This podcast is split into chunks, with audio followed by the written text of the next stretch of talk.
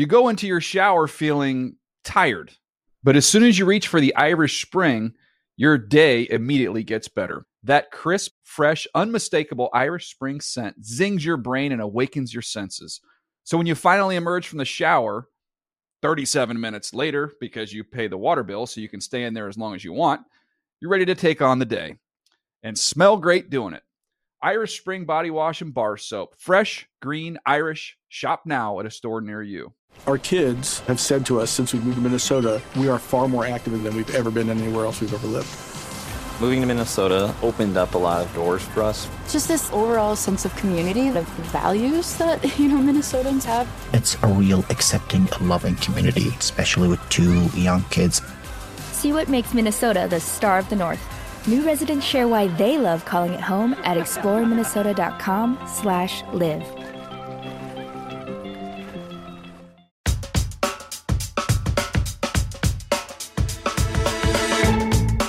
I'm Jason Kelce, and you're watching the NFL Report.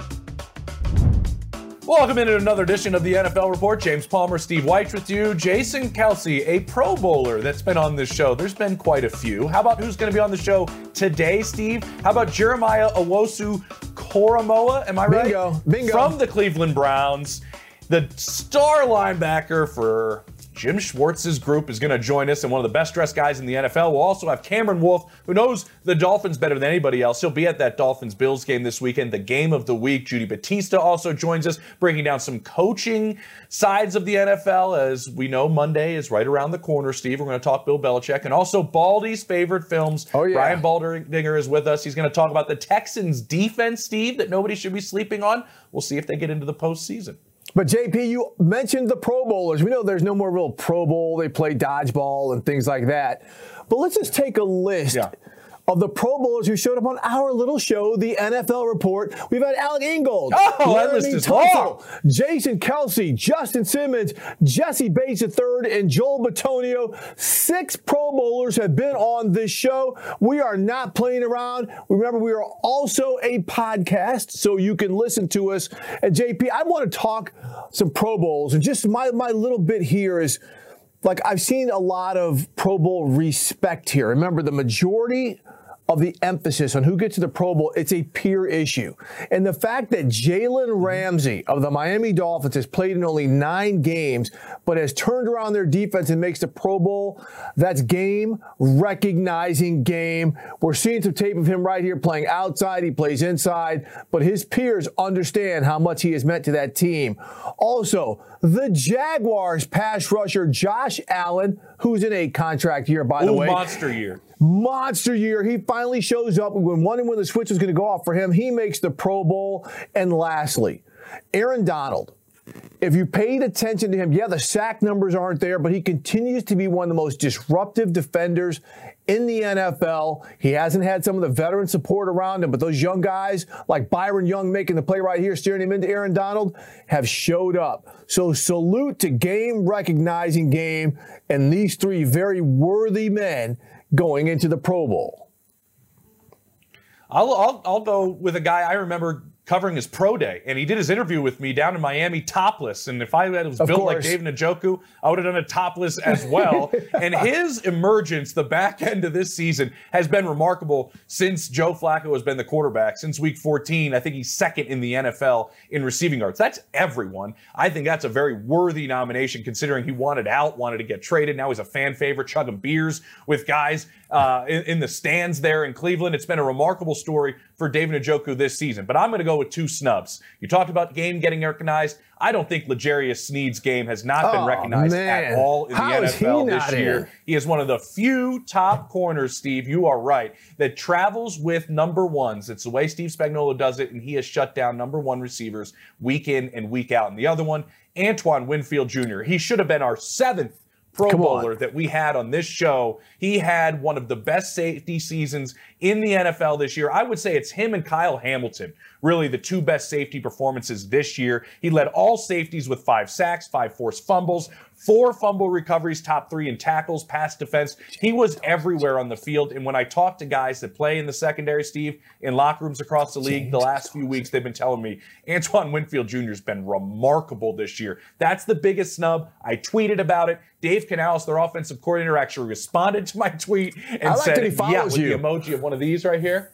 I like that he follows me too, but he had one of these emojis. Put me up on the screen here, Steve. The one that looked like the thinking, like the I don't know what's going on here kind of emojis to Antoine Winfield Jr. getting snubbed. Well, you're absolutely right, JP. That he should have been in. I mean, both those guys should have been in. I mean, L'Jarius Sneed, come on. That dude, yeah. He's about to get paid. Might not be by the Chiefs, but he's one of the best corners in the NFL. Well, talking about Pro Bowlers, CeeDee Lamb is a Pro Bowler, and they got a big game coming up this week. Back to throw. They blitz him from the safety spot, and Prescott escapes that, runs to his right, throws on the run to the middle of the field. Lamb at the 50. No one will get anywhere near him. Lamb could crawl in if he wanted to. CeeDee Lamb, 92 yards from Dak Prescott for the Dallas touchdown. And, of course, that's a play call from last week's touchdown that CeeDee Lamb had when Dak Prescott escaped out of the end zone by a whiffed blitz pickup there. But that's one thing, you know, James, when we look at the Cowboys, like, it's crazy how the conversation normally we're always talking about the Cowboys. We really have kind of bypassed them when all they have to do is win at Washington to clinch the NFC East this week. They will be the number 2 seed if that is the case. And, James, I think this is one of the more dangerous teams should they get into the postseason. And here's why. We just saw the combination of Dak Prescott to CeeDee Lamb. Lamb had 228 yards right there with him playing in the slot at his size and his speed.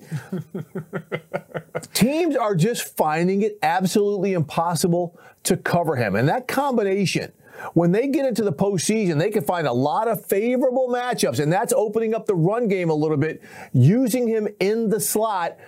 Again, do you double him and leave Brandon Cooks open? Because now all of a sudden Brandon Cooks is getting into the end zone. He's not putting up 100-yard games, but he is scoring points. And what CeeDee Lamb and Dak Prescott have going on, JP, is why I think the Dallas Cowboys have a great shot at beating Washington this week. They better not sleep. But getting that number 2 seed and hosting at least one playoff game in Dallas. Steve, what I'm going to piggyback on is the highlights that you're seeing if you're watching this show. If you're listening to the show, I'll describe them to you. You saw CeeDee Lamb run his original route, and then Dak Prescott broke free. CeeDee Lamb puts his arm in the air, and they throw the ball deep. What the two of them have on what a lot of defensive players call the second play, I think is the difference in this offense this year. It's the difference in maybe why we see the Cowboys have a different run in the postseason. It was a big thing that Mike McCarthy was working on with Dak Prescott back to training camp. Everybody was curious about the interceptions and how Dak was playing. Well, a lot of what they were trying to do was have him play off schedule. When the play breaks down, scramble, play outside of the pocket. When I talked to people in Dallas this year, when I was preparing to cover a couple of their games, it was this. He finally trusts playing outside of the pocket, Steve. And what happens in the postseason? Defensive coordinators, they dial everything up. Yep. And really, very few times, everything goes right for what you want to do offensively. So when things break down and you can make plays scrambling, and that's one thing that CeeDee Lamb's great with Dak Prescott, that you can extend the play, you're more dangerous in the postseason. Look at the quarterbacks that have had tremendous success of late, and they're all good at it. And Patrick Mahomes and Jalen Hurts, Lamar Jackson, the list could go on. The guys that can improvise and create, Josh Allen. That is needed in the postseason, and I think that aspect of Dak's game improving and showing its face this year makes them a little bit more dangerous. Here's what's interesting going into Week 18, though. If they are the number 2 seed, they could face a team like the Packers or the Rams in the first round, but if they fall to the wild card seed at number 5, they'll play the winner of the NFC South. That might be a more of an open door for them, except they have to go on the road where they're really not very good this season. Well, JP, we also have a couple teams that are in some win and in scenarios. Okay, we've got the Jags. We've got the Colts. We have the Texans who play the Colts, the Buccaneers, and the Packers. Of those teams, which one do you think, if, and that's a big if, they get in, could actually win a playoff game or two? I'm going to go with the Houston Texans. And these are the reasons why. Because they have, I believe, a very talented coaching staff that has prepared them extremely well throughout the season. And that is needed, as I mentioned earlier, in the postseason to have brilliant game plans specifically on defense for these offenses. Two, they're an explosive offense. And we just haven't seen explosive offenses throughout this NFL season. And they can put points on the board very quickly. And it's because of their quarterback, who Baldy was on this show last week, Steve, remember, just saying, C.J. Stroud just isn't rattled. He just makes it look like a can of corn back there, to quote Baldy. And I don't think the playoffs are going to be a big stage for him at all. He's played on massive stages, and he's great late in games. That's the other aspect of it. That's huge. They've had heroic finishes in this regular season. Why would they not be able to do it in the postseason? Why would teams not fear it in the postseason? What bums me out a little bit is some of the injuries that they're dealing with at this point in the season in terms of getting after the quarterback. They're a little bit banged up. Up front, they're a little bit banged up. But getting C.J. Stroud back, I think they're still dangerous. They may not even get into the postseason. They play on Saturday. But if they get in, I think of these teams in the win-and-get-in situation, I think they're the ones that are most dangerous to win a playoff game. Well, and we know the Bills are also in a win-and-in situation. We've been talking for weeks.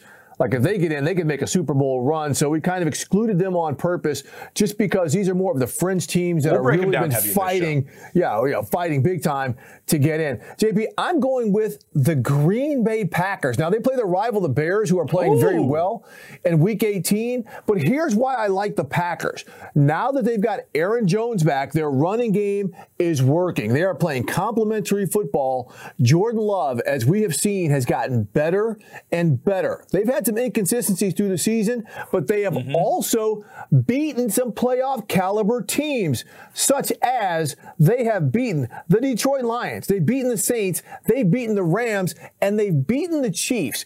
You cannot say that about some of the teams that we just talked about. Again, not saying that they couldn't in these situations, but the fact that the Packers have been here and they've won some games with some big performances on a pretty big stage, I like them. Should they get in, that should also be very pleasing to one of our producers, Jeff Collette, who is a big Packers fan. I love that. And what I find interesting real quick, Steve, is that neither one of us mentioned the Jacksonville Jaguars, who I believe all of us had extremely high expectations heading into the season. Massive expectations for Trevor Lawrence in year two with Doug Peterson. We'll see. Things could come together. Christian Kirk looks like he's coming back. That'd be a big changer for them. So that could be a big, big thing for them. But very, very interesting that neither one of us picked them. Coming up, we mentioned the Bills, Steve, so we will get to them. And Cameron Wolfe joining the show next, Josh Allen, or as Vic Fangio calls him, John Elway on steroids. Can he do it again down in Miami? We'll find out from Cameron Wolfe next on the Inside Scoop on this massive game in Week 18 on the NFL Report.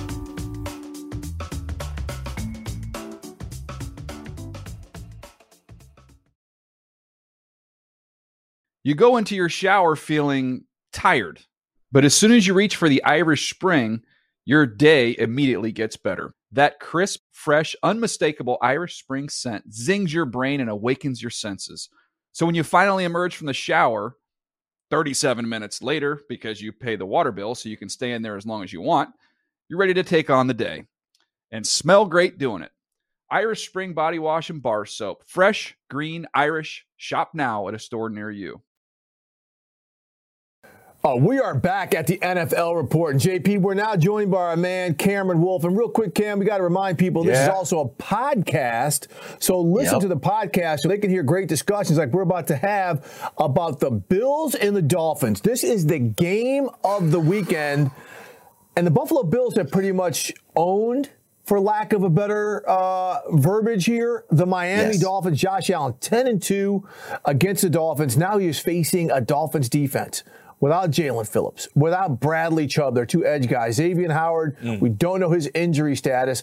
How does Vic Fangio get this defense schemed up to stop an offense that is rolling in the run and pass games? Well, Steve, man, this is quite a challenge. You know I love The Wire. This is like the king stays the king. You come at the king, you bet it's not missed, right? It's not missed. The Bills have been the king of the AFC East, and the Dolphins had them. They had 3-game lead with 5 left. It looked like this game might not have mattered for the division, but the Bills hawked them down, and now it's a winner take all. And the reality is, with Bradley Chubb's injury, they're going to have to figure out some pass rush with Emmanuel Agba. He's going to get a big uptick in snaps with them. But the bigger news you just mentioned mentioned that Xavier Howard is expected to miss this game with a foot injury. Ooh. And why that's huge, because the last time they played, Stephon Diggs and Josh Allen went off. And they went off because Jalen Ramsey was out that game. And so they only had one top corner. And if you know anything about Vic Fangio's defense this year, he has a little bit of reluctance to shadow corners. And so it's going to be interesting schematically what they do this week, because Eli Apple's going to start on the other side of Jalen Ramsey. Stephon Diggs has not had the numbers over the last few weeks as you would expect, but he's still Stephon Diggs. And that's still Josh Allen, who's torched this Dolphins team. And so I talked to Vic Fangio earlier today. He said that, look, the reason why we don't shadow is usually because we have two top corners, but I have shown an ability to do it in my past. So he hinted that it's a possibility that they could go the shadow route with Jalen Ramsey like they did against the Jets with Garrett Wilson. I think they definitely need to figure out something, or this could be a long day for that defense. And it's so interesting, Cam, with Vic Fangio. I'm just thinking how he's looking at all this film and trying to dissect it. You talked about week 4. That's when Stephon Diggs goes for 120 and 3 touchdowns. Now, the last 3 weeks, as Fangio's breaking down the film, it's not like Diggs' production has just dipped. His usage on the field has dipped. Absolutely. 45% of the snaps, 60% of the snaps, and 65% of the snaps the last 3 weeks. His 3 lowest totals of the season. Now, what I'm fascinated about, Steve, is kind of how Vic looks at it and goes, what's kind of happening here with Diggs? Do I have to shadow him with what's happening with the Bills? And the Bills are saying that, you know, they're running the football more frequently. That's why he's not getting the run. You know, he demands a double team. That's why his production's down. I'm like, well, if you're constantly doubled, you probably shouldn't leave the field if you're getting that amount of attention. But it's been really fascinating to see what happens with Stephon Diggs. Now, Cam, I'm fascinated also when Diggs and Josh Allen, or as Vic Fangio calls him, John Elway on steroids, come down to Miami. What type of advantage is that? And that's a brilliant quote, by the way. What type of advantage does Miami feel like they have that this important game is played down in Florida? Yeah, John Elway on steroids is a heck of a quote. And Vic Fangio made sure to say, I don't believe he's on steroids. I'm just trying to make the comparison, the cannon arm and everything. I'm not trying to get Josh Allen drug tested. I'm just trying to say, make the cop. Little note to locker. Josh probably's not going to love that.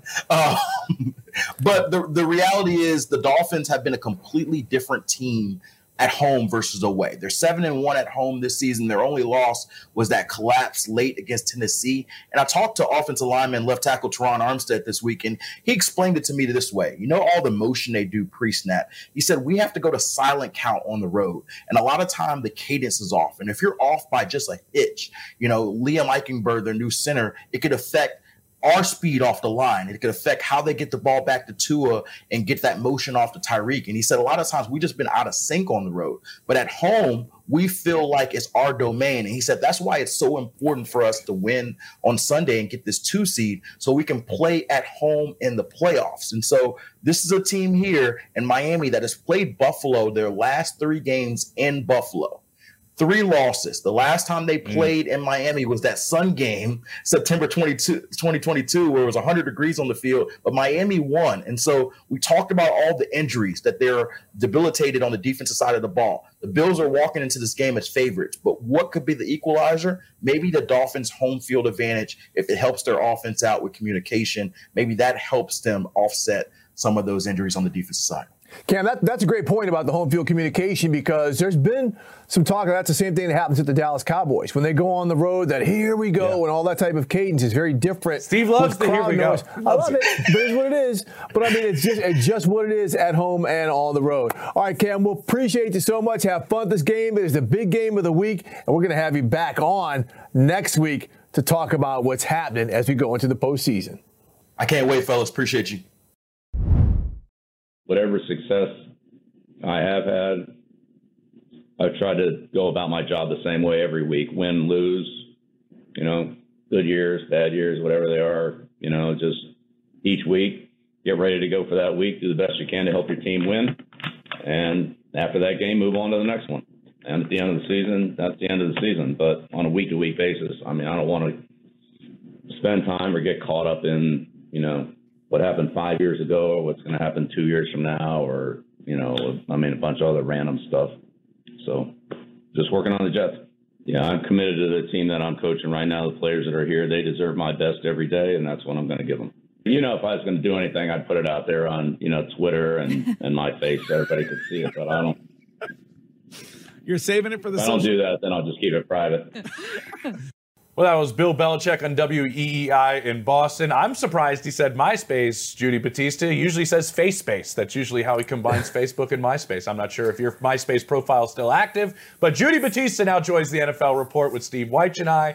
And, Judy, it's the most talked about topic. I've been in New England the last couple of weeks. You and I sat next to each other during a game in New England over the last couple of weeks. And it's all anybody can talk about in that region. And we're all curious across the country. What is the timeline, you think, where a decision could come down after a conversation with Robert Kraft and Bill Belichick?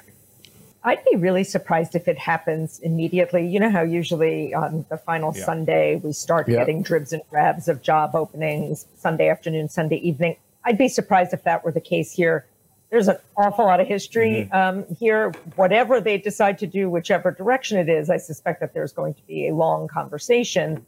I don't think that this has been an easy decision for Robert Kraft and Jonathan Kraft. I mean, they've been with Bill Belichick for 25 years and obviously enjoyed just staggering success. And so even though the last few years have clearly been disappointing, and this year especially has just been a mess, it's hard. I mean, this is not the same as making a decision, about a coach who's been with your organization for 2 years. This is Bill Belichick, and I think, probably playing into it also is the fact that they let Tom Brady become a free agent and then watch Tom Brady go win a Super Bowl for another team. And, all of New England is wondering, if you get rid of Bill Belichick now, are you going to watch Bill Belichick go win it all somewhere else? Oh, that fatalistic mentality that they have up there in the Boston region, that it's all not going to work. But, Judy, tell me this, because of that timeline, if they do wait in any way, does that put them behind an eight ball for teams that go ahead and have already made the decision or are planning on making the decision sooner?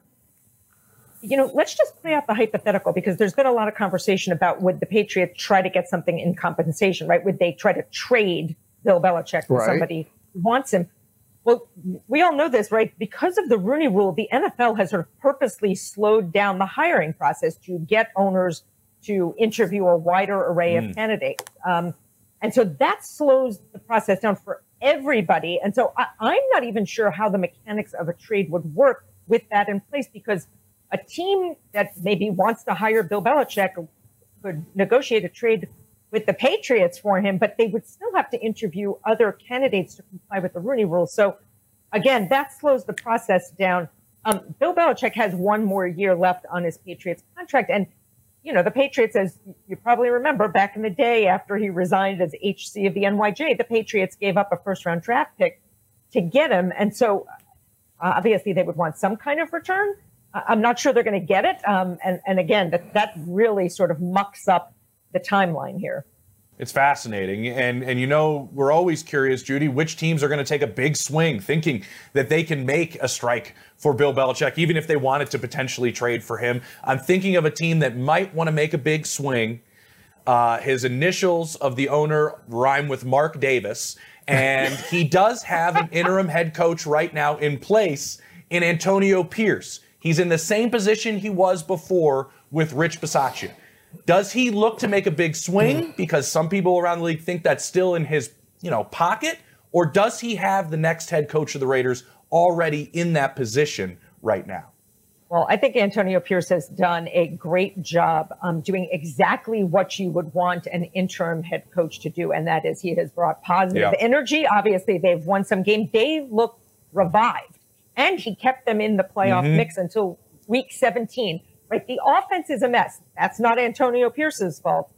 Right. The quarterback situation, kind of a mess. Right. There's all kinds of big decisions coming for that team. But when you put an interim head coach, when you fire a coach in the middle of the season and put an interim in place, that is exactly what you want an interim to do. Bring the team together, give them some positive energy, improve the feeling in the building, all things that Antonio Pierce has done. And I agree with you. I wonder how the Rick Bisaccia experience plays in Mark Davis's head as he's making this decision. Having said that, Mark Davis likes big names. His dad liked big names. I mean, there is certainly the feeling that it's the Raiders, and they need a big name head coach in Las Vegas. And there are going to be big name coaches available. Maybe it's going to be Bill Belichick. Sorry, God bless me, Judy. Right. Sorry. I mean, we'll know more after next Monday, after the national championship game. But is Jim Harbaugh serious this time about jumping back into the NFL? And if he does, right, and certainly hiring an agent like Don Yee suggests that maybe this is a little bit more than just a flirtation this year. But if he jumps, there's obviously going to be a lot of suitors for him as well. You know, Don Yee, he represents Sean Payton, Tom Brady, Jimmy Garoppolo, some other big people too. Very well connected. Yep. And also the GM, Champ Kelly, has done a very good job. He's someone who's interviewed for GM jobs before, so that might be a keeper as well. And, Judy, I want to go to Pittsburgh. And Mike Tomlin's not going anywhere, right? But their OC situation, he's already gotten rid of one. They've got an interim. And their quarterback situation. I mean, are they an OC away from flipping the script? They still might get into the playoffs. Are they a quarterback away, or are they both away from turning the corner? Well, listen, they may turn the corner right now under this very strange condition, right? You get rid of your OC in the middle, and then your offense is still struggling, and then you're with the backup quarterback, and then things really take off, and everybody's happy, and you may go to the playoffs anyway. I mean, obviously, there's going to be an OC decision after this year, although the situation they have now with Mike Sullivan has worked out really well. And certainly they're going to have to figure out the quarterback situation, because even when Kenny Pickett was healthy, the offense was sputtering. They were not going downfield. George Pickens was unhappy. A lot of offensive players were unhappy.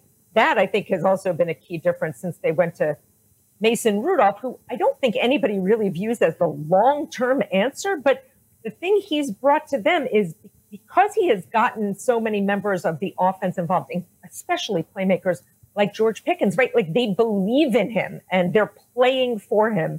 Last week, they also got the running game going finally, right? Najee Harris finally looked like the Najee Harris we thought they were drafting. So everything is starting to click for the offense now, but they've got big picture decisions to make in this offseason. Again, I'm not sure anybody really views Mason Rudolph as the long-term answer. He's done a terrific job here, and he may get them into the playoffs.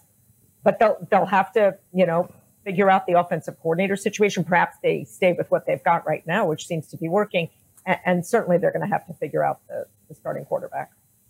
Yeah, Jude, I was going to say that, the way Mike Tomlin thinks about his coaching staff and members of it, when he looks at this little run that Mike Sullivan's on running this offense, does he go, maybe the spot has already been filled by what has happened the last couple of weeks. Judy, thank you for joining us. Hopefully I'm sitting next to you in a press box during the postseason. I very much look forward to seeing both of you guys. And I would just add, Mike Tomlin, as you said, is really loyal to his coaches. So that will count for something when he figures out his coaches. Great point. Thank you, Judy. Coming up next on the NFL Report is a sharp-dressed man. It's J.O.K. Steve, I'm going to try to say his name. Jeremiah Owusu-Koramoah. Is that right? Koramoah. He joins us next. J.O.K. from the Cleveland Browns on the NFL Report.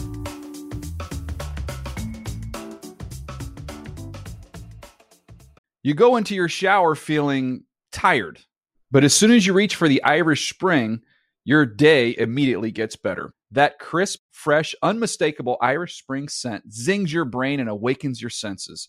So when you finally emerge from the shower 37 minutes later, because you pay the water bill so you can stay in there as long as you want, you're ready to take on the day and smell great doing it. Irish Spring Body Wash and Bar Soap. Fresh, green, Irish. Shop now at a store near you. You're listening to the NFL Report podcast, but you can watch me, Steve Wyche, and my co-host James Palmer on the NFL Report at 7:15 Eastern Time on Mondays and Thursdays on the NFL app and free streaming platforms on the NFL channel on Roku, Tubi, Peacock, Pluto TV, and other free streaming apps. Hey, how about that team win? Hey, the journey continues. And we're just getting started. Woo! What you did tonight was you earned that second season. Yeah. That's what you earned, okay? And what I saw tonight was, guys, you know what I saw? It was, I got your back. It was, I got your back. And we had teammates on our sideline that weren't with us, okay? But they are with us, and they got our back. And what this team has showed time and time again is that I will fight my ass off for my teammates. JP, I am so excited for our next guest. We've been trying to get him on for a minute. Yes. We're now joined by Browns linebacker Jeremiah Owusu-Koramoah. J-O-K, thank you so much for joining us here on the NFL Report. Man, it's a pleasure to be here. Thank you guys for having me. Hey, before we get started talking football, okay, as you show up for work every Sunday, you are the cleanest dressed guy in the NFL. Yeah. Let's take a look at some of the gear you rock before you put on the pads. And I want you to walk us through some of this gear. Yeah, well, a lot of it from, you know, whether it's Ghana, whether it's Cote d'Ivoire, whether it's from Senegal, Niger, Mali, really a lot of West African tapestry, a lot of West African garments put together just to represent the country and the motherland its own. Well, look, you are representing big time. I mean, showing all kind of different styles and the fashion game. We absolutely respect them. I mean, look at that. Come on. JP, I know you have some of that. Yeah. No, yeah. I don't own anything like that. I try to look good on Sundays on the sideline, JOK, but I'm not matching that by any stretch. And listen, we heard the locker room speech there. You guys earned this second season. You're locked into the 5 seed. You got 11 wins. So I'm going to say the regular season, even though you got one more, is kind of in the rearview mirror. With everything you guys have been through this season, 4 quarterbacks to get the 11 wins, how do you describe this regular season? Is it insane? Bonkers? What's the word that comes to mind when you look at what you guys were able to do this year?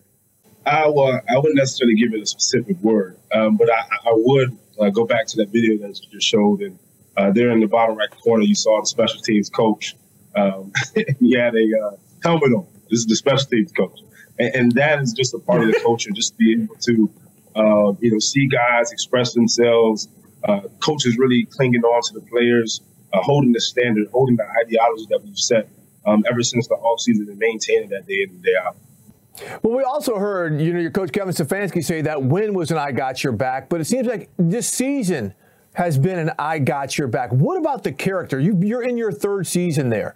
What about the character you guys have built to get you to this point as to where you're now the 5th seed in the playoffs? Yeah, well, Coach Schwartz says it a lot of times.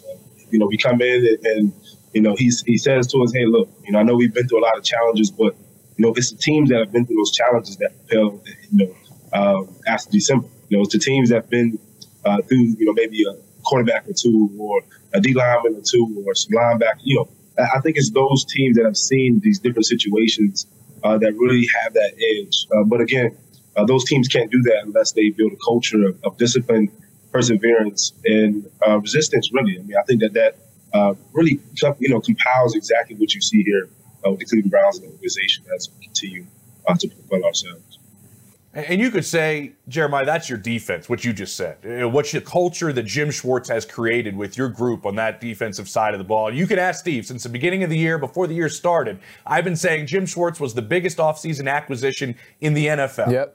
What has he done with you specifically, the way that you have played this year and the way that you have excelled, but also the way this defense has maybe grown from the beginning of the year, what Jim's doing with you guys, to maybe now heading into the postseason, how many different looks you can give out of this, and specifically what you've been able to do thriving in this defense?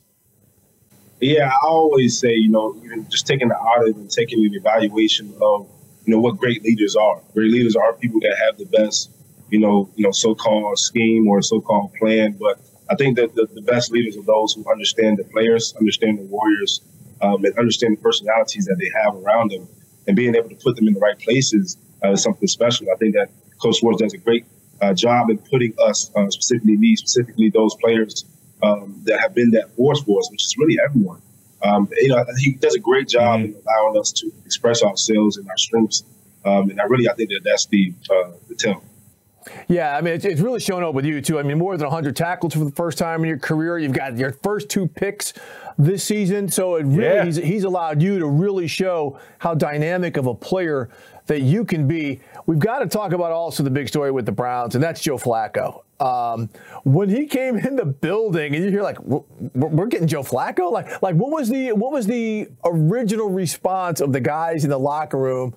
And now that he has done what he's done, become such a darling in that city, how have you guys embraced him, and how has he embraced you? well, you know, Joe Flacco beat us last year. So, yeah, that's true. That's true. But nevertheless, man, it's been a great asset for us, allowing us to really do what we planned in the offseason. You know, it's tough to come in right away and do what he's just done for a team. Not just a team, but an organization, not just an organization, but for a city, man. These fans have been waiting to see the city propel itself football-wise, and, you know, we are making those steps towards that, and Joe is a big part of that. He has great experience and is able to put everybody in the right positions and just control for being an anchor for us. Jeremiah, I think Joe's going to be able to throw a football like he does right now till he's about 75 years old. That's just the way he throws it. It's incredible. He's got an unreal arm. It's nuts, right? It's crazy. I want to talk about the guy that your head coach, Kevin Stefanski, has been really in his press conferences. He's been saying it to the media that Myles Garrett deserves to be the Defensive Player of the Year. And he's been going out there saying it publicly because of the attention he gets. Maybe some of the stats aren't where they should be. I'm curious how you and other players and Jim Schwartz with this scheme use the attention that Myles gets to your advantage. How do you guys do that? I mean, he's already an advantage. I think that teams give him interest, and rightfully do. I mean, you can take a look at these clips right here and just watch him dominate, whether it's one, whether it's two, whether it's three players. And sometimes, you know, they may slide the whole line, you know, depending on what the plan is to stop him. But he's a very versatile player. He sets the tone. And I think every team needs that tone setter. Every team needs that, you know, one that can set the tone, but also to finish out. So he speaks of that totality of a leader for us. And, you know, I'm looking forward to seeing him progress as much as possible as we get into these playoffs. Well, Jeremiah, hey, can't thank you enough, man. Awesome. We've been wanting to get you on the show for a minute. Congratulations on such a great season, individually and collectively. Unreal. And we're looking forward to seeing you guys in the playoffs as well. Yeah, what's up, man? Thank you guys for having me. Go Browns. Browns fans are going to be nuts, Jeremiah, in the postseason. You know that. We know that. Coming up, Brian Baldinger, Baldy's favorite films, my favorite segment. What about the AFC South? Whatever team comes out of there, are they going to be dangerous in the postseason? Baldy's going to break it down next.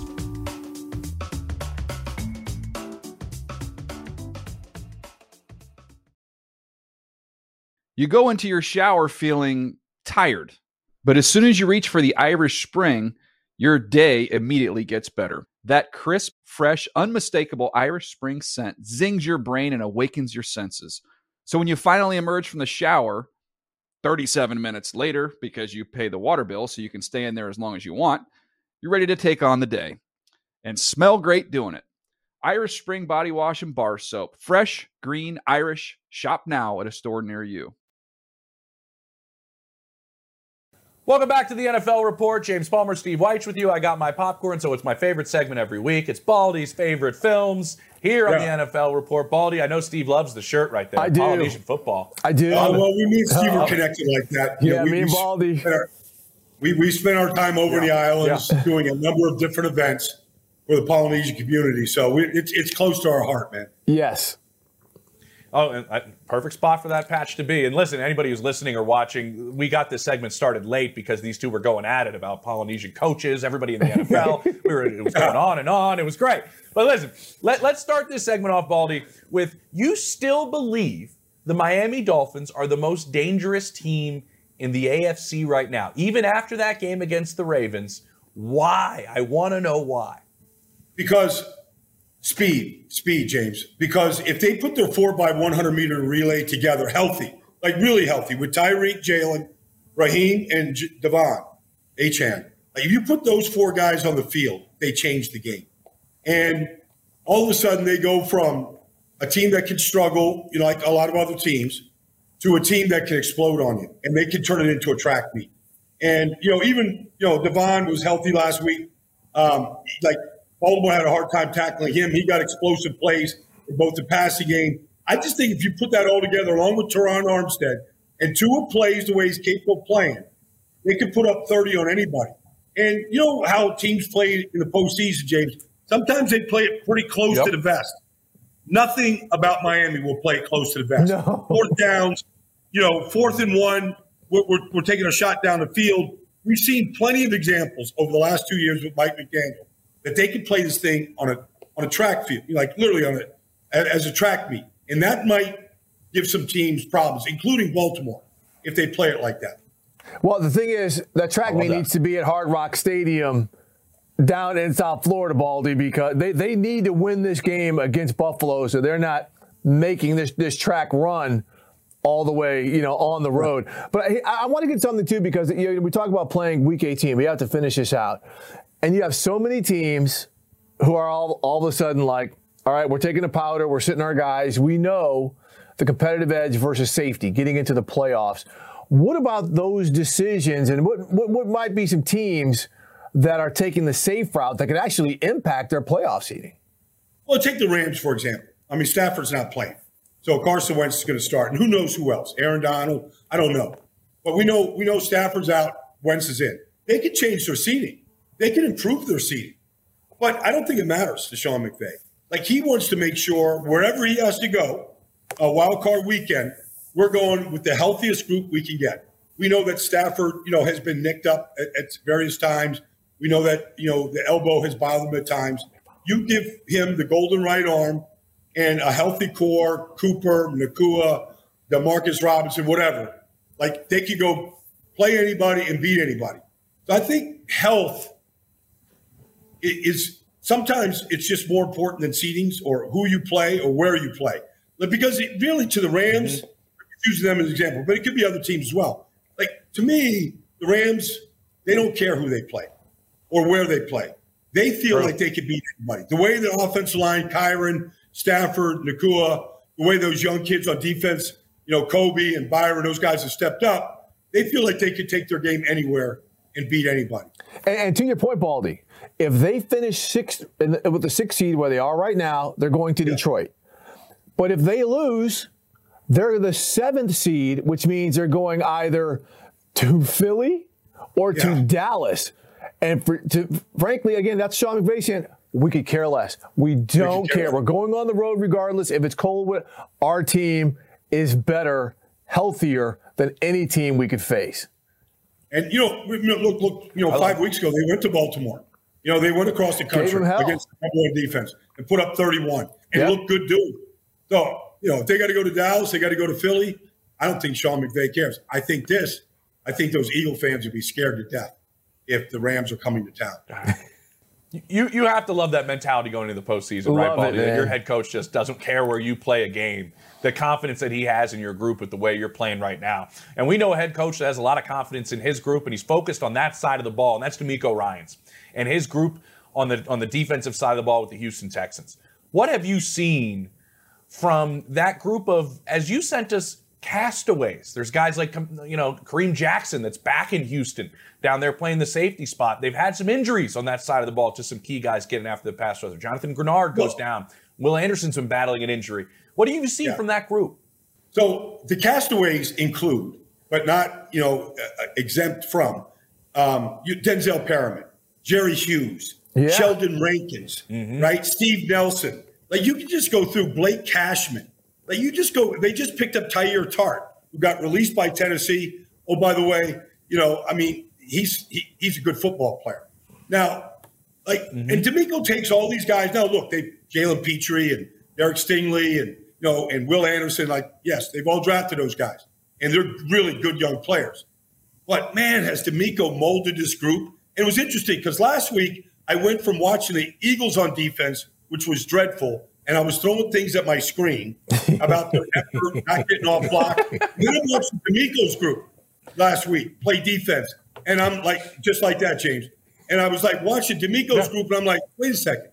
This is how Philadelphia needs to play. They're not playing like this, but it was full metal jacket, and it was impressive. Like, they got to Tannehill. They knocked Will Levis out.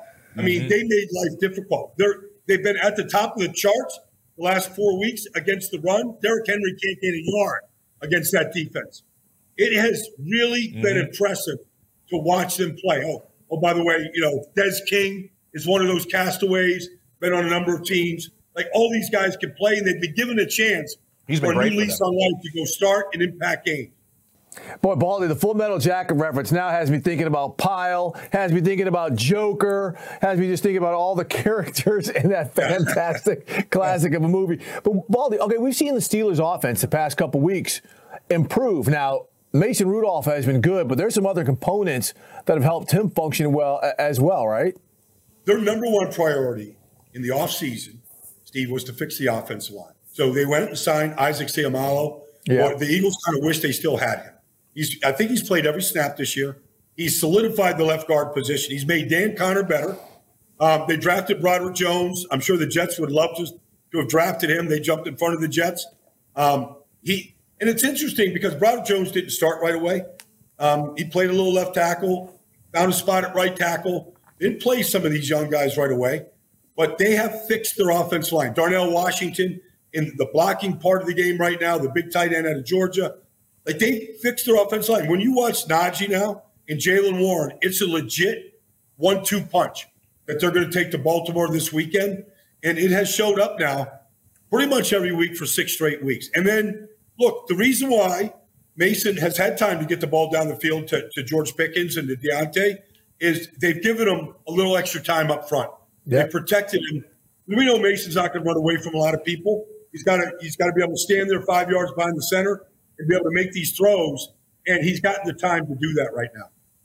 You know, I go back to watching them in camp, Baldy, and watching Broderick Jones just standing there a few feet from it, and Mike Tomlin just putting T.J. Watt against him, putting Alec Highsmith against him, just rep after rep after rep, trying to get him ready as quickly as possible to play a role, and now you're seeing it down the stretch. We're seeing growth from the Chicago Bears, Baldy, not just on this defensive side of the ball, which on this show you've broken down a couple of times how well they're playing as a defensive unit, but almost all around they seem like a different team. And now going into Week 18, this is not going to be a layup by any stretch of the imagination for the Packers to finish this season. It won't surprise me to see the Bears go to Green Bay and knock them out of the playoffs. I mean, this is their playoff. Exactly. This is exactly. I mean, you know, I remember Eberflus maybe week 6, week 7, saying it's not showing up in the wins, but we're getting better. I'm like, it's got to show up in the wins. You can't let Detroit come back from 12 down with 6 minutes to go and lose and say you're getting better. Montez Sweat's made a difference. Jalen Johnson is a Pro Bowl player. Eddie Jackson right now, Jaquan Brisker are a good safety tandem.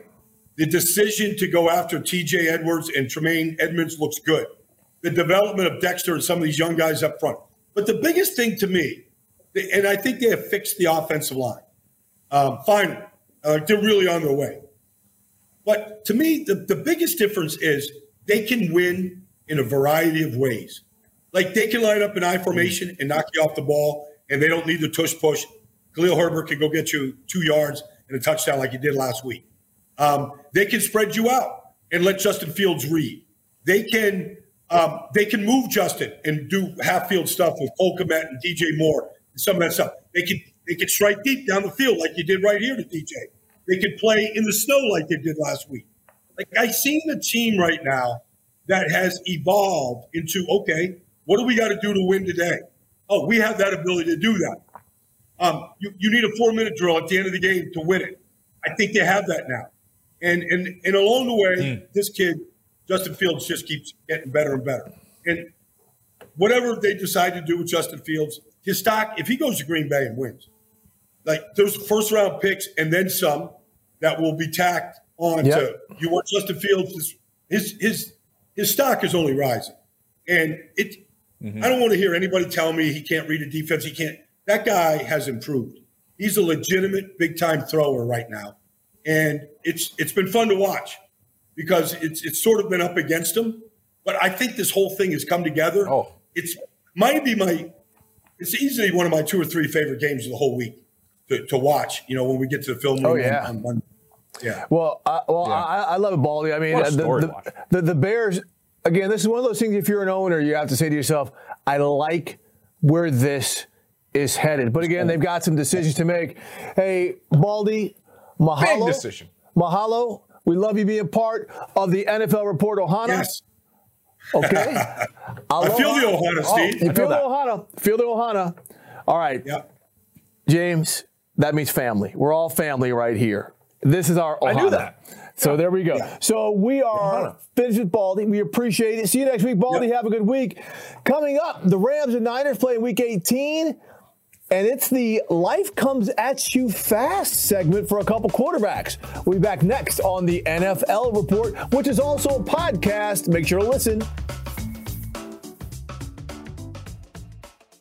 You go into your shower feeling tired, but as soon as you reach for the Irish Spring, your day immediately gets better. That crisp, fresh, unmistakable Irish Spring scent zings your brain and awakens your senses.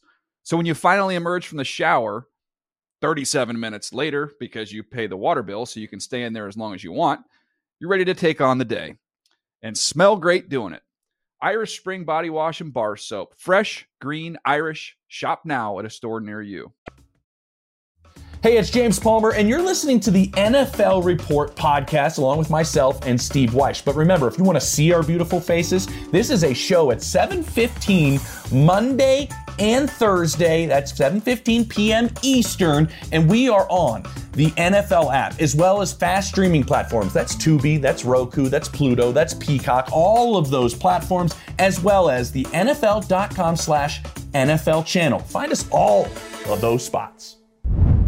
All right, welcome back to the NFL Report for the final segment. A little housekeeping, JP. Want to let everybody know we will not be on next Monday as usual, but we will air on Tuesday at 10:30 p.m. Eastern time. That's right, we're going late night just because some scheduling issues right here. But we will be on Thursday as usual on Roku, Tubi, Peacock, Pluto, wherever you find us on your fast channels.